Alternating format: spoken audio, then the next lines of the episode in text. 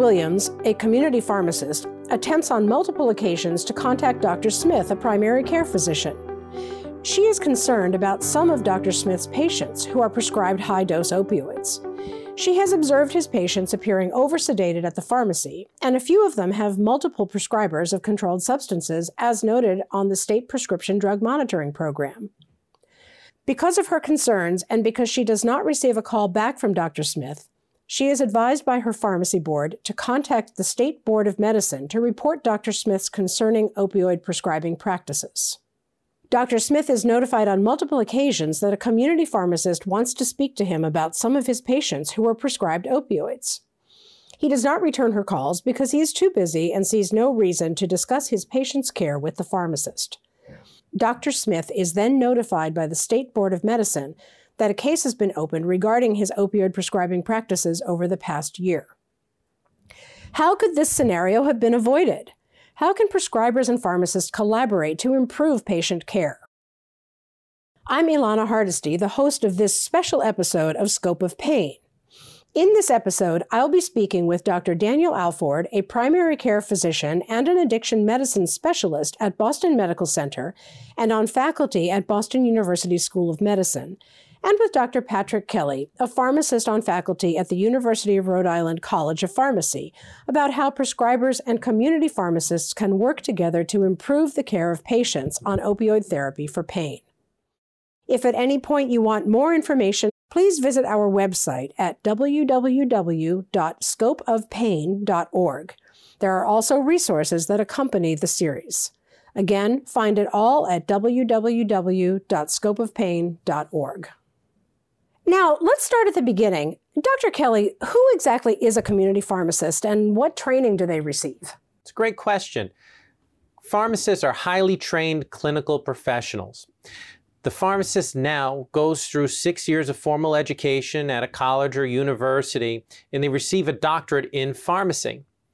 And this is the standard of care and has been for the past 20 years. Most pharmacists now in a community setting, they tend to work for larger chains or larger corporations. There's been a movement over the last few decades from smaller independent stores to larger chains. In tandem with that, the practice of pharmacy has changed. In addition to the transactional aspect, the mechanical dispensing of an order to a patient, there are other clinical additions that have occurred as well. Medication therapy management, immunizations, point of care testing, all of this is done in concert with that additional training the pharmacist receives. So, Pat, as, as a primary care physician, um, I've written a lot of prescriptions over the years, and I'm really in the dark about all the steps that a pharmacist goes through before dispensing that medication. Can you go into a little bit more detail? Yeah, of course. I wish it was as easy as putting a label on a box. And a lot of people feel like that's the case, but there's so much more to it. So, an order is received, it has to be transcribed. There's that mechanical aspect, translating what the physician actually wrote or e prescribed now. And then the next aspect, this is what is the, the clinical piece.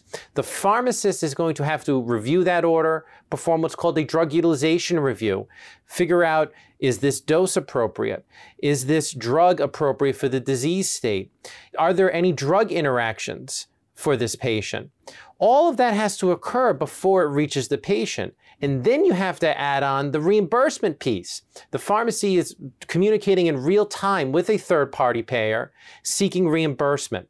So from start to finish, there's a multitude of steps that occur from the mechanical aspect to the clinical aspect that the pharmacist is involved in to the final point of sale or distribution to the patient, and then add on any kind of counseling or discussion that has to occur between the pharmacist and the patient.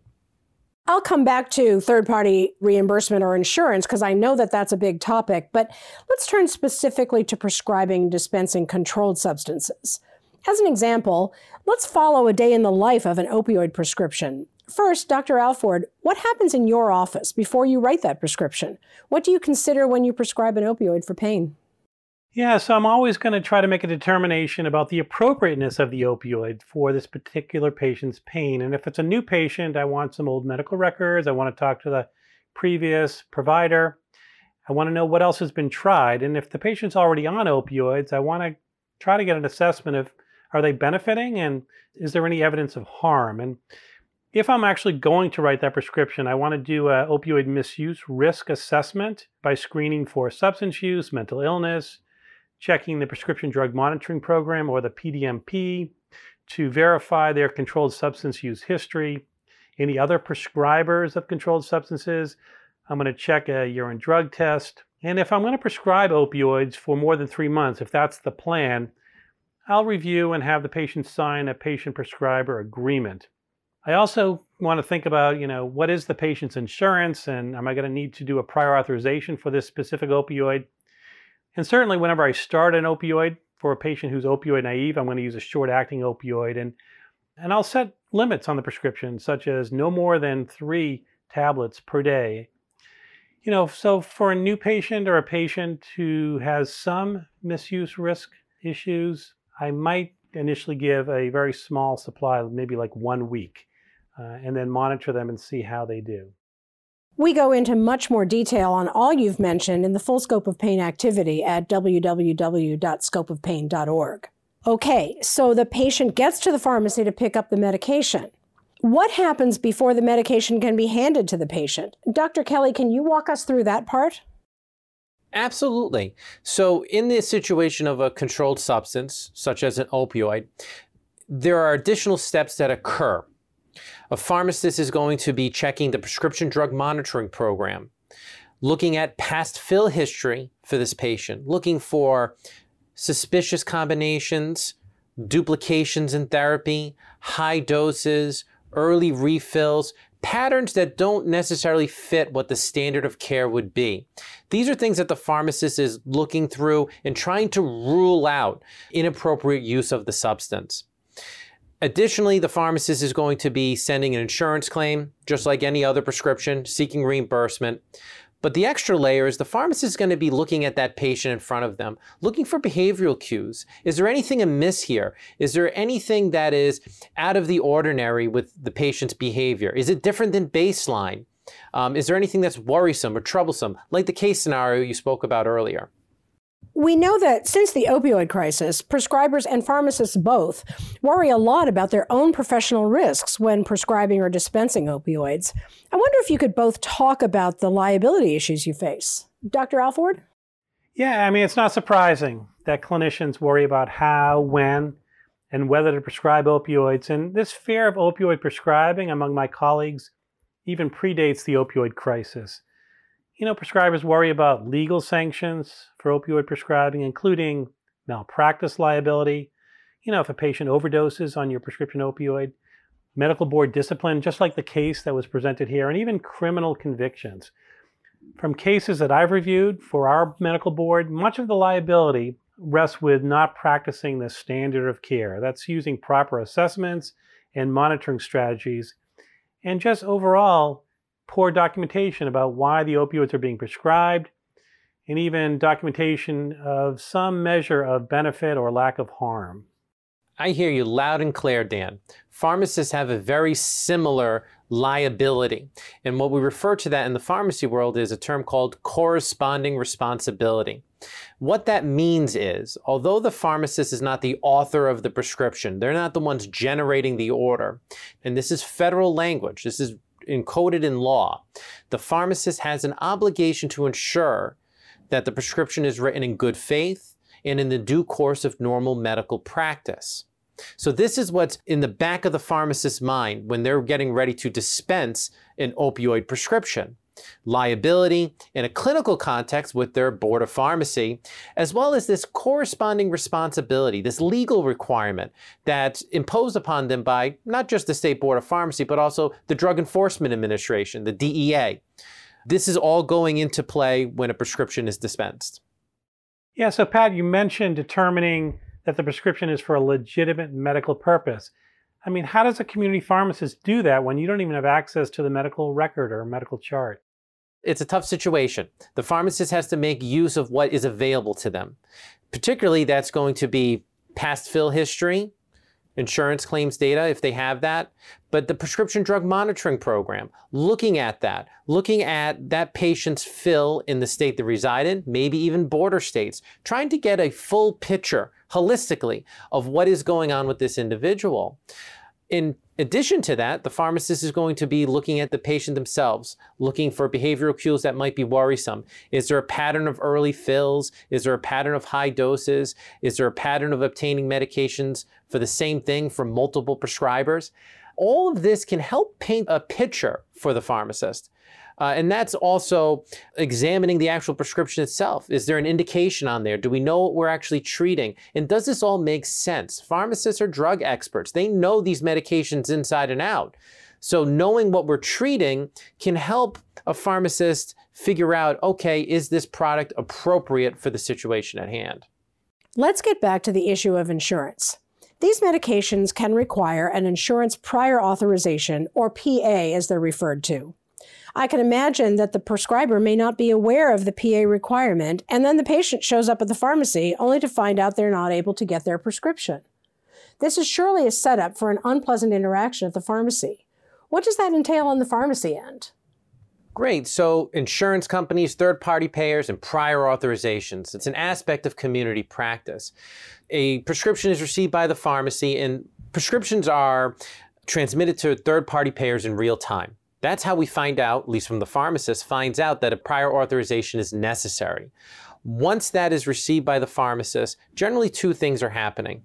The pharmacist is communicating with the prescriber by phone or fax to say, hey, prescriber, there's some paperwork that you need to complete on your end with the third party payer. Additionally, many pharmacists will inform the patient and tell the patient, hey, this prescription isn't going to be able to be dispensed today because of reimbursement reasons, and you need to either follow up with the prescriber or follow up with the third party payer yourself. The pharmacist is in a tough spot because they're seeking reimbursement but then their hands are tied when a prior authorization needs to be completed because the pharmacist has no role in filling out that paperwork with the insurance company. That's something the prescriber, unfortunately, has to do themselves. So the pharmacist is more or less ringing the alarm bells saying, hey, prescriber, hey, patient, this is something that needs to get done. And that's why you'll see that communication in both aspects. Okay, so now I understand why it's often the patient who gets through to me because they're the ones who are highly motivated to get this prescription filled. And you know, oftentimes I'm not hearing from the pharmacist or the insurance company. And actually, in our practice, we've actually had to set up a whole separate system to address the, the paperwork to obtain these PAs. And unfortunately, it's often the patient who suffers by being without their medication and kind of waiting for the whole PA process to take place. And I'm wondering, Pat, if, if there's a way that a patient can get some of their opioid prescription filled while this whole PA process is being taken. Because obviously, we know that some patients who are on chronic opioids are going to be physically dependent, and we certainly want to avoid opioid withdrawal. Absolutely. So, in a case with prior authorizations, there's two main kinds. One, there's a prior authorization prior to even initiating a prescription. The insurance company is saying, hey, prescriber, you need to justify the medical necessity of this before we pay for it. And in that situation, the patient hasn't been on it yet. So, there's not as much of a clinical concern with withdrawal, right? That's more so a delay in care. You're waiting two, three days for that claim to go through.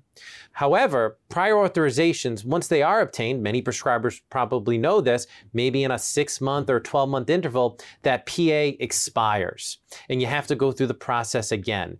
And that's where, Dan, you mentioned the concern for discontinuing therapy and withdrawal or a manifestation of the underlying disease in that patient because they're coming to the pharmacy and the pharmacy saying, oh, the insurance isn't paying for this, we need a prior authorization. And then you have that two, three day window where, hey, I don't have a paid claim, but this patient needs the medicine. I can't pull the rug out from underneath them, and then they're going to go through withdrawal. So the pharmacist generally has latitude has professional discretion. And a reasonable and prudent pharmacist would not stop therapy for that reason because it's a reimbursement issue. You still have a lawful order to substantiate dispensing the drug. It's more so you may not get reimbursed right away. So, in that situation, a reasonable and prudent pharmacist would continue giving a couple days worth of that medicine to the patient while the paperwork is filled out in the background. because it's a reimbursement, not an actual legal issue. So, would a pharmacist ask a patient to pay in cash while the PA is being processed? They could. If a PA has been approved in the past, Hmm. generally it will most likely be approved again once it expires. So you really wouldn't ask a patient to pay cash, especially if the cost of the medication is very high, expecting that this medicine is going to be approved in several days. So that's generally not the customary practice. Could it happen? Sure. But generally, no, you wouldn't do that. You would continue giving the medicine to hold them over, and then once the paperwork goes through, you'll get reimbursed. In the end, the goal is to help the patient by providing pain management and by keeping them as safe as possible from the risks of these medications. We talked a bit about the path a prescription takes from the clinical office to the pharmacy. Now let's talk a little bit more about how to make that happen as efficiently as possible. Dr. Kelly, how can the prescriber help you, help the pharmacist with the job of filling an opioid prescription? Right. There's a few things a prescriber can do, including a diagnosis or indication on a prescription. So the pharmacist knows exactly what we're treating because that plays into the clinical appropriateness of the drug. Additionally, on a prescription, there tends to be room in the comments field or the notes field. So you have to think about what's going through a pharmacist's head. What's this medicine being used for? Why is this medicine being used in this specific person? Those are the questions that are going through a pharmacist's head. And if there's ever a situation where someone necessitates a high dose or a peculiar regimen that's outside of the standard labeling, having some kind of information on that prescription acknowledging that, basically it's communication. That's what it comes down to. The prescriber, in a way, letting the pharmacist know this is what's going on. Because of that corresponding responsibility, a pharmacist is tuned in for is this prescription written in good faith, due course of medical practice? Should I be dispensing this? There's a litany of questions that go through a pharmacist's head, a differential, if you will, for is this a situation of diversion? And having an indication on there, a diagnosis code, an upper limit, maybe language about this prescription should be refilled no sooner than, having a set schedule for refills to cut down on those questions and concerns that a pharmacist would have. And ultimately, that would save phone calls and communication to the prescriber who's very busy, and it saves time for the patient because if those questions are satisfied, if that pharmacist can feel comfortable that, yes, this is for a legitimate reason and a legitimate medical need, there's no delay in care. They don't have to wait an hour until that pharmacist can confirm this information with the prescriber, especially if it can just be very quickly jotted on the prescription or included in the comments field on that e prescription. Dr. Kelly, specifically around opioid prescribing, the collaboration between the pharmacist and the prescriber seems particularly important in many ways. Can you talk a little bit more about what that collaboration can do and how it helps the patient? Of course. So, having good communication between the prescriber and the pharmacist can help facilitate better clinical care. We have to think about how the pharmacist and the prescriber, they have the same clinical aim understanding what each party is doing in the common care of the patient. The pharmacist understanding what the prescriber is looking at. The prescriber understanding what the pharmacist is looking at. We're seeing the patient at two different points in time. And we're involved in two different processes in the same common care of the patient. Our goals are aligned. It's just that we're doing different parts of the process. So, key communication between the two individuals will help facilitate the process, prevent delays in care, and also help screen for clinically inappropriate combinations, drugs, doses, uses of medications. Dr. Kelly, you mentioned a very interesting point. The community pharmacist sees the patient at another point in time, very different from the prescriber.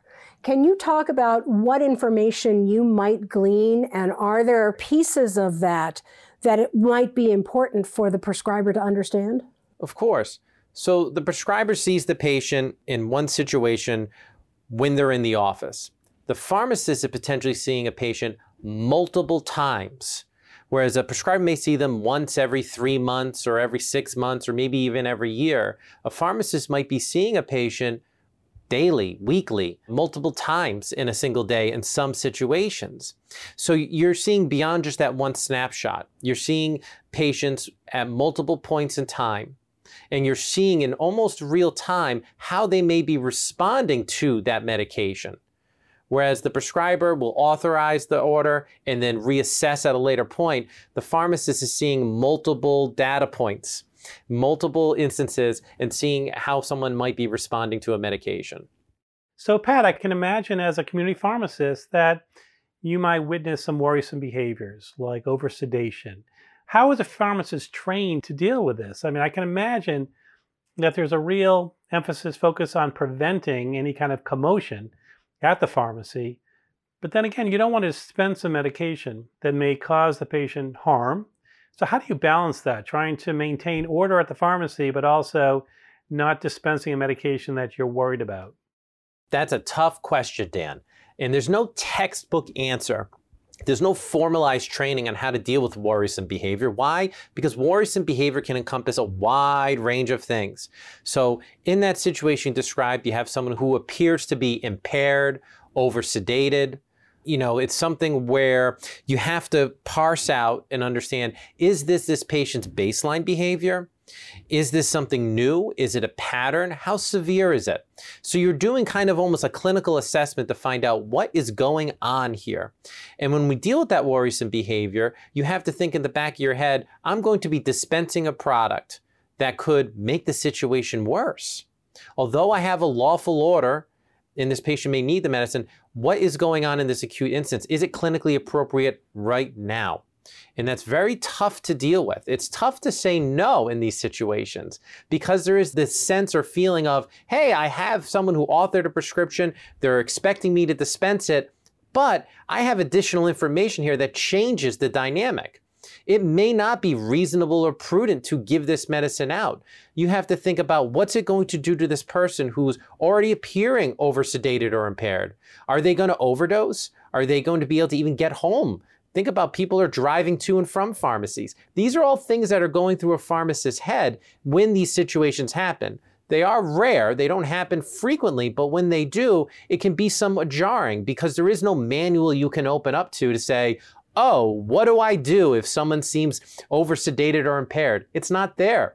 So it takes practice, it takes training, and, and a little bit of professional judgment when you make these decisions. And in the end, I think it sounds like your decisions are facilitated when you get more information from the prescriber. We've had a great deal of food for thought today, and I appreciate the information we've received from both of you. Before we close out, Dr. Alford, can you give us a summary of the many issues that we've discussed today? Sure. I mean, certainly in my role as a primary care physician who manages a lot of patients with acute and chronic pain, I, I now really appreciate the importance of communicating with my community pharmacist. Um, again, keeping the patient at the center so that we avoid any disruptions in their care, but also that we don't cause any harm with these medications. So I appreciate this second set of eyes in different points in time where the patient is being observed. I think it's important that we cultivate kind of a working relationship between a primary care physician and a pharmacist, but set up systems so that we can efficiently respond to each other's calls. We're all busy doing more than a full time job, I'm sure. And so we need to create systems to enhance this two way communication. And more specifically, I think adding information to the actual prescription seems like it can save everybody a lot of time and, and angst around these prescriptions. And again, keep the patient safe, which is the ultimate goal for treating patients with chronic pain. Thank you again, Dr. Alford and Dr. Kelly, for joining us today. Scope of Pain was developed in collaboration with our national partners, the Council of Medical Specialty Societies and the Federation of State Medical Boards. This educational activity is supported by an independent educational grant from the Opioid Analgesic Risk Evaluation and Mitigation Strategy, or REMS, program companies. Remember, to follow up on any of the material you heard today, please visit our website at www.scopeofpain.org. I'm your host, Ilana Hardesty. Thank you for listening.